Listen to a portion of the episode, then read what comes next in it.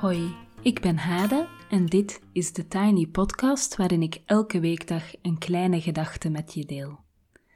Vandaag is het donderdag 3 december en de kleine gedachte gaat over Jira. Jira, dat vraagt vast een woordje uitleg. Een van de trajecten die ik aanbied is het traject Vrijdagvrouwen. Dat is een traject waarin we tien weken lang op weg zijn met een groep van acht vrouwen om te onderzoeken wat ons klein houdt, zowel de dingen binnen onszelf als de dingen in onze omgeving. Elke week heeft een ander thema. Een van de thema's was angst. En in het Hebreeuws wordt een onderscheid gemaakt tussen twee soorten van angst: pachat en jira. Pachat is de gewone variant van angst, zeg maar. Angst om iemand te verliezen, bijvoorbeeld, of angst voor inbrekers. Ik zeg maar wat. Jira is ook angst, maar dan in de variant ontzag. Een voorbeeld van Jira bij mij was het moment dat ik naar mijn werk reed om mijn ontslag te geven, om te vertellen dat ik niet meer zou terugkomen. Het gevoel dat er iets groots staat te gebeuren, iets onomkeerbaar misschien wel. Het moment dat je iets nieuws of groters in jezelf aanspreekt, een kans geeft.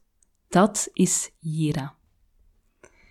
En ik heb mijn cursisten uitgedaagd in de cursus, in het traject, om een Jira-verhaal uit hun leven te vertellen. En ik heb er echt bloedstollend mooie gekregen. Echt verhalen waar ik me ingehouden adem zat te luisteren. En vandaag mag ik een verhaal met jullie delen over een wandeling in de onherbergzame Spaanse natuur en over alles dat misgaat en wat er dan gebeurt.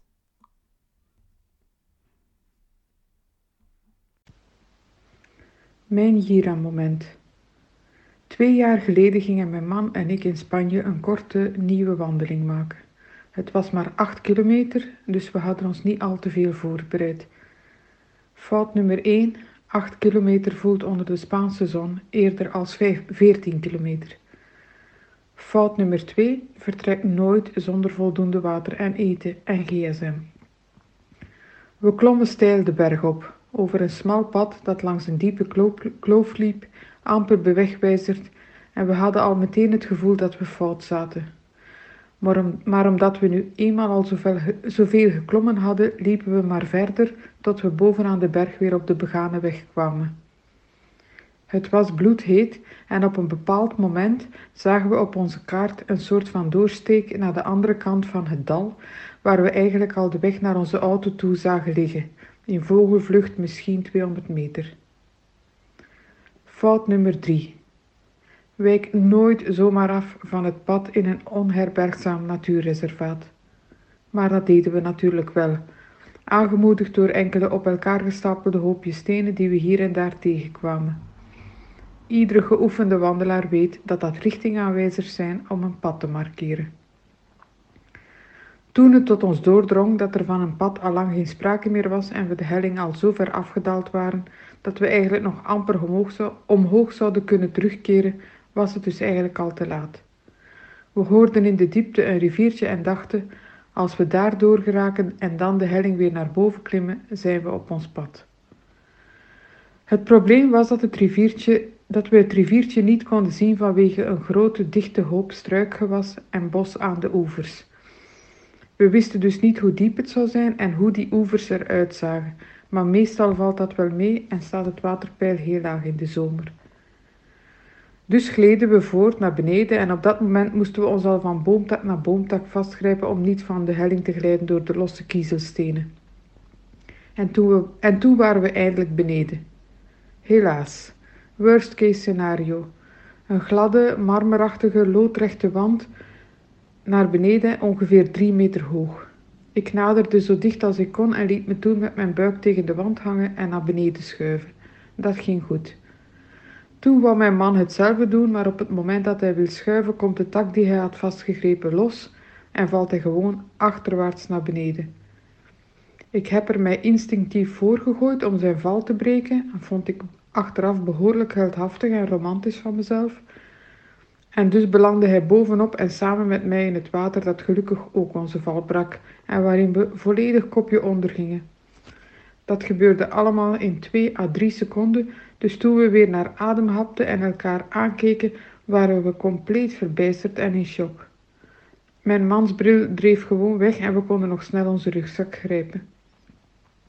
We hadden wat schrammen en wondjes, maar gelukkig hadden we niets gebroken of ons hoofd tegen de scherpe rotsen gestoten.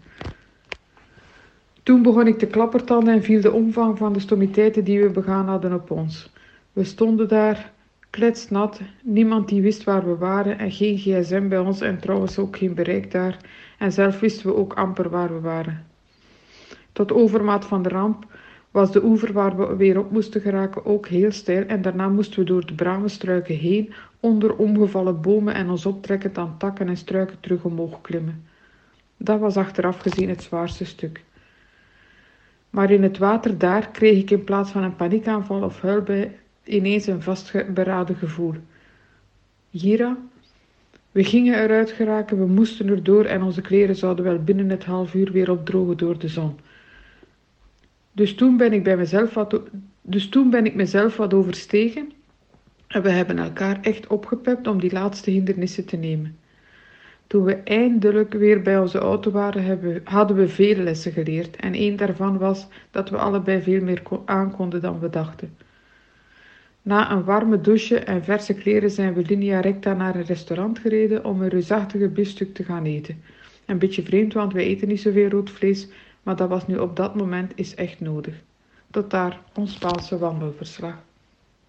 Oh ja, toen we een jaar later nog eens langs de overkant van de helling waar we afgevallen waren wandelden, passeerde er net een familie everzwijnen.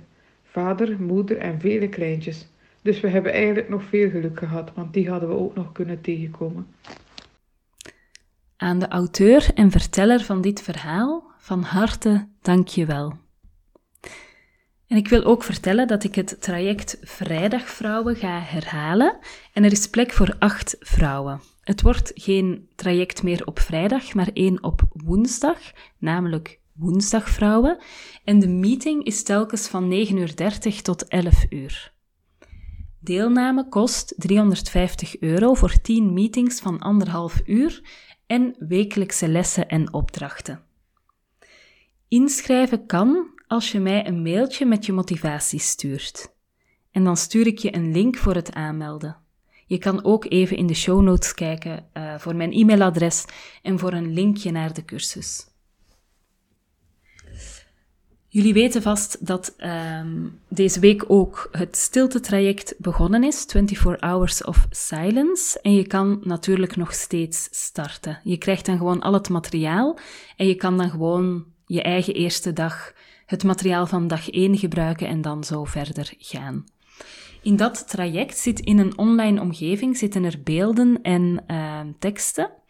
Maar uh, elke ochtend krijg je een mail en daarin zit een link naar een afgeschermde podcast, waarin ik je doorheen een uur stilte leid, uh, met vragen die ik je aanreik, met reflecties, met um, een uitnodiging om iets creatiefs te doen. Dus um, het is een podcast van een uur, waarin ik je dus om de zoveel tijd um, ja, de stilte doorbreek om je een uitnodiging of een opdracht te geven, of iets te vertellen of voor te lezen uit mijn eigen stiltedagboek. Ook dit traject kan je vinden via de link in de show notes. Tot zover de Tiny Podcast voor vandaag. Je kan me volgen op Instagram, TheTinyPodcast. En je helpt me door deze podcast wat sterretjes te geven op iTunes, een review achter te laten en of hem door te sturen aan iemand anders die er misschien ook graag naar luistert. Heel graag tot morgen. Uh, misschien wel goed om te zeggen, tot en met vanmiddag kan je nog uh, Sinterklaas gedichten insturen. En morgen is er een Sinterklaas gedichten special, waarbij ik uh, de Sinterklaas gedichten die ingestuurd zijn voorlees. En de drie mooiste inzendingen die krijgen per post een heerlijke chocoladeletter toegestuurd. Dus het is een beetje een wedstrijdje. Um, om jullie uit te nodigen om in je pen te kruipen en iets leuks te schrijven. Tot morgen!